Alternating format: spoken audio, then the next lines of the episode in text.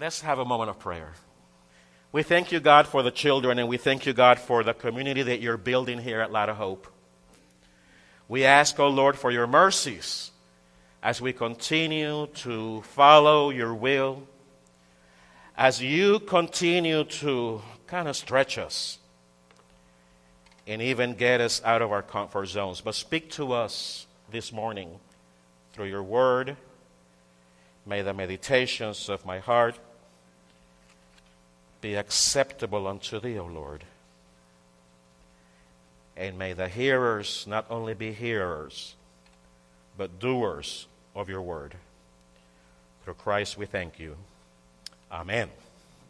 If you have scripture with you, I want to encourage you and invite you to join with me in the fourth gospel, which is John chapter, uh, the Gospel of John. And I will be reading out of chapter 12, John chapter 12.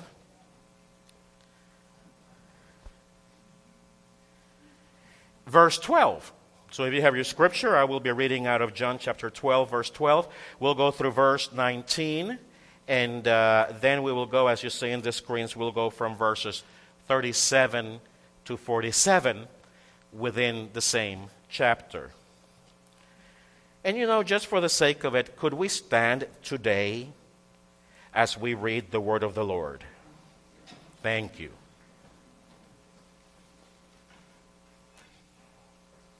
Listen to the word of the Lord. The next day, the news that Jesus was on the way to Jerusalem swept through the city. A large crowd of Passover visitors took palm branches and went down to the road to meet him. They shouted, Praise God! Blessings on the one who comes in the name of the Lord. Hail the King of Israel. Jesus found a young donkey and rode on it, fulfilling the prophecy that said, don't be afraid, people of Jerusalem. Look, your king is coming riding on a donkey's colt. His disciples didn't understand at this time that this was a fulfillment of prophecy, but after Jesus entered into his glory, they remembered what, he, what had happened and realized that these things had been written about him. Many in the crowd had seen Jesus call Lazarus from the tomb, raising him from the dead, and they were telling others about it. That was the reason so many went out to meet him, because they had heard about his miraculous sign. Then the Pharisees said to each other, uh, There's nothing we can do. Uh, look, everyone has gone after him we jump to verse 37. But despite all the miraculous signs Jesus had done, most of the people still did not believe in him. I got to repeat that again. But despite all the miracles, signs Jesus had done, most of the people still did not believe in him. This is exactly what Isaiah the prophet had predicted. Lord, who has believed our message? To whom has the Lord revealed his powerful arm? But the people couldn't believe. For as Isaiah also said, the Lord has blinded their eyes and hardened their hearts, so that their eyes cannot see and their ears cannot understand, and they cannot turn to me and have me heal them. Isaiah was referring to Jesus when he said this because he saw the future and spoke of the Messiah's glory. Many people did believe in him, however, including some of the Jewish leaders. But they wouldn't admit for, for fear that the Pharisees would expel them from the synagogue, for they love human praise more than the praise of God. Jesus shouted to the crowd, If you trust me, you are trusting not only me, but also God who sent me. For when you see me, you are seeing the one who sent me. I have come as light to shine in this dark world, so that all who put their trust in me will no longer remain in the dark. I will not judge those who hear me but don't obey me for I have come to save the world and not to judge it. This is the gospel of the Lord. You may be seated. We are currently going through a, a brief series during this month that I have called I Have Come. And I was compelled with this phrase as I was beginning to prepare back in, in, in, in, in perhaps in December and January for Lent messages. I, I was compelled by the, the frequent, the frequent uh, statement of Jesus saying, I have come. There's actually over 21 statements that Jesus said and, and explained the purpose for which he came. Some are similar, some are very different. Some are very conflictive, and some are very, very difficult to understand. For example, there is one that says, I have come to bring division. Hmm. Harsh words that are not typically associated with the loving Lord that we serve. But also, he even said, I have come to set this world on fire. Last week, however, we had an experience in, in which we actually had practiced the, the spiritual discipline of Lectio Divina as we did the sermon altogether. And, and, and, we found it very compelling to, to, to focus on that one verse and read it over and over again for the 15, 20 minutes we were here discussing it and asking ourselves several questions. And the verse is Jesus answered them. Healthy people don't need a doctor, sick people do. I have come to call those who think, not to call, excuse me, I have come not to call those who think they are good. Any of you think you're good? Let me see the hands. Any of you think you're good? Uh huh. Okay, Otis. I know you dropped it real quickly. He probably remembered a few seconds ago. Any of us think we're good? No, we're not. Actually, the, the psalmist even says, and the, gospel, and, and the apostle in Romans remembers it and says, there is not even one, not even one that wishes to do good, not even one that would follow. So he came, not to those who think that are good, but to those who know For those who know, for those who know they are sinners and in need of repentance. And we dwelt in that verse and we ask ourselves, what was the Lord telling us? What was the Lord speaking to us? And what was the Lord asking us to do? and I know lives were transformed. Today, I want to continue with that series that I have come. And in this text that, that we have this morning, we actually have three of those statements. Two of them are very black and white, and one of them is implicit. The first one that is implicit is, is, is the one that Jesus came to fulfill the law and the prophets. And Matthew perhaps gives us a better picture because eh, eh, in, in, many occasions when Jesus has accomplished or has done a miracle or a sign, Matthew has this wonderful habit of saying, as Scripture said, he did. But John also reminds us here that this action of Jesus walking into the city of Jerusalem from the east gate and accepting the claim of king and lord, even though he knew that the kingship and the lordship that they were offering him was the wrong one. He decided to still walk in the faith that he was doing the will of God. Those others misinterpreted. So Matthew reminds us in Matthew chapter 5 verse 17 he says, "Don't misunderstand why I have come," Jesus said. "I did not come to abolish the law of Moses, but I have come to accomplish their purposes." And Jesus walking into Jerusalem in a donkey colt was accomplishing God's purposes. So, implied in this story, we have one of the I have comes to fulfill the law of the prophets. It is amazing how Jesus is able to fulfill not only the law of the prophets, but the entire, the entire scope of Scripture. Calvin, one of our favorite theologians in the Presbyterian Church, perhaps founder, actually called Jesus and loved to describe Jesus in the Old Testament as shadows of the Lord, of the Messiah. He described Jesus as he saw Jesus in the Old Testament as symbols and metaphors, signs pointing to the Messiah. And he was so big at it that he drew this list because he saw Jesus in Genesis as he is the creator God. In Exodus, we see Jesus as he is the redeemer, getting the people out of slavery into freedom. In Leviticus, He is your sanctification. In Numbers, He is your guide as you go through the wilderness of your lives. In Deuteronomy, He is your teacher as He teaches us the ways of life. In Joshua, He is our mighty conqueror. In Judges, He is the victory over enemies.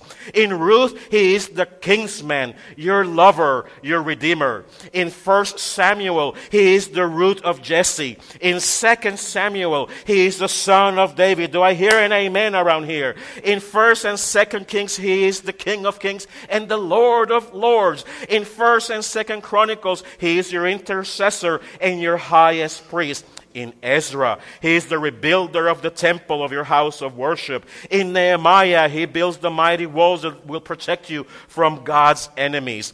In Esther, he stands in the gap to deliver you from your enemies. In Job, he is the arbitrator who not only understands your struggles, but has power to do something about them.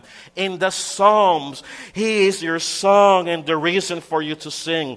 In Proverbs, he is your wisdom helping you make sense of life in this crazy world in which we live and reach some levels of success. In Ecclesiastes, He is your purpose, delivering you from your vanity. In Song of, of Solomon, He is your lover. He is the rose of Sharon. In Isaiah, He is the mighty counselor, the Prince of Peace, the mighty everlasting Father, the King of kings. In Jeremiah, oh, in Jeremiah, he's the balm of Gilead who soothes, solves, and, and, and heals your sickness in soul. In Lamentation, he is the ever faithful one upon whom you can depend. In Ezekiel, he is the will of the middle and the will of the one who assures that dry bones will come alive together again.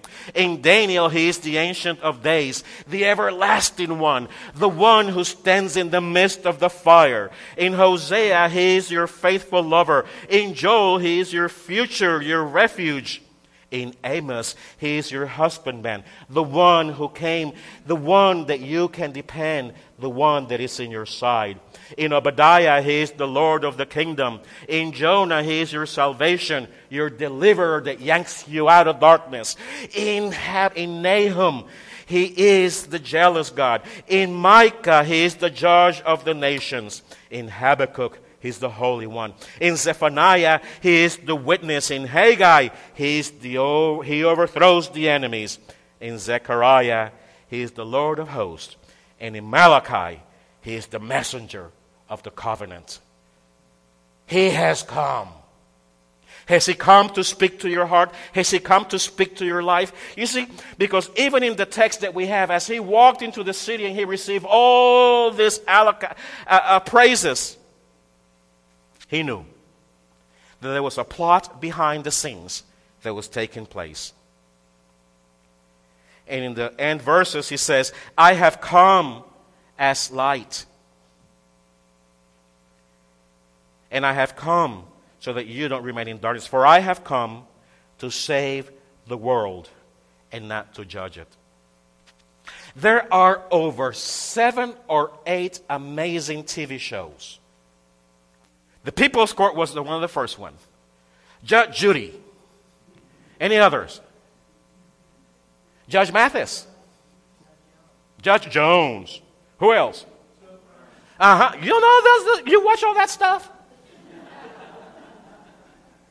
I just gave you a litany of who Jesus was, and you're watching those judges?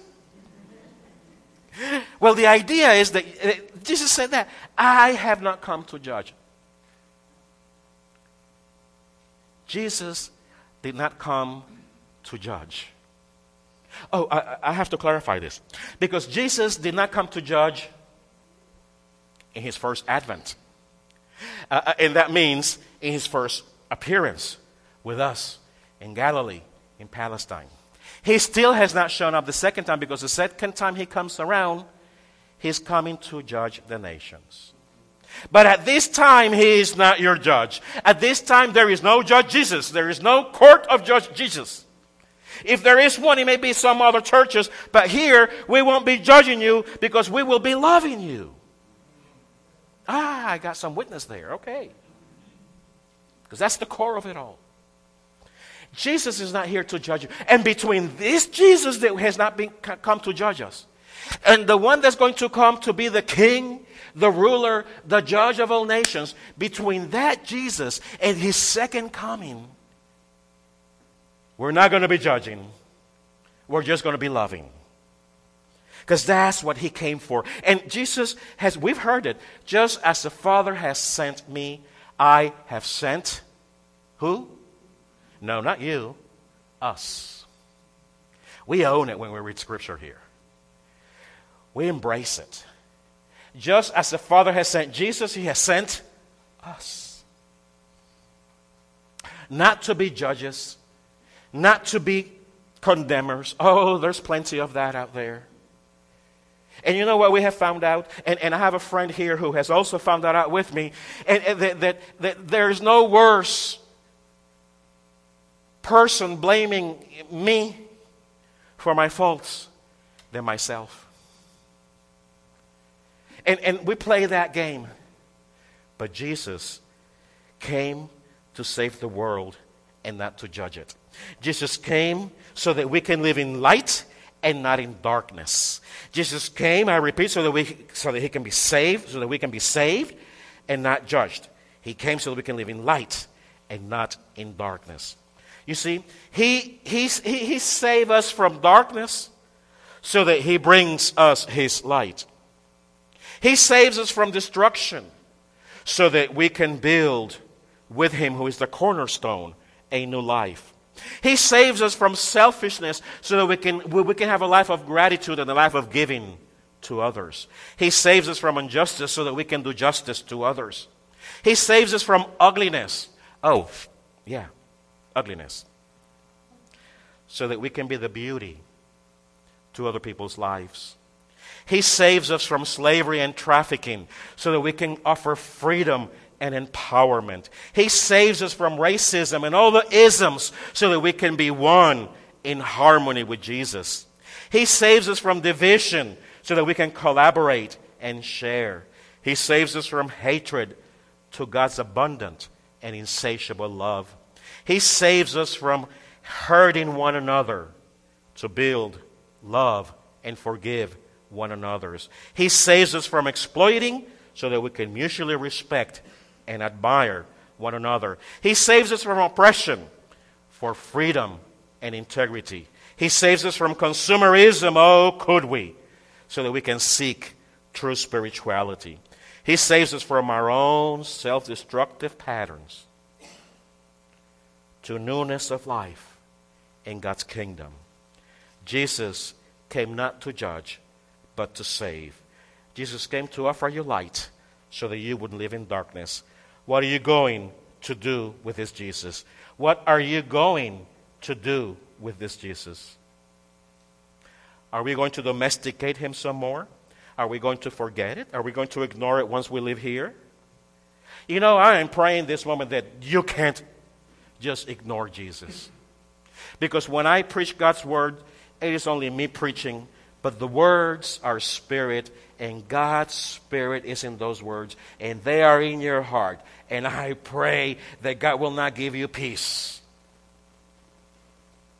until you find true rest in Christ. He is not a judge, He is a Savior. Will you allow Him? Will you welcome the Master in your life? not as the one who was going to solve all the problems of Israel, but as the one who is the king above all kings, who will not only solve perhaps the outside, but has come so that you have light in your life and be saved and not judged. Amen.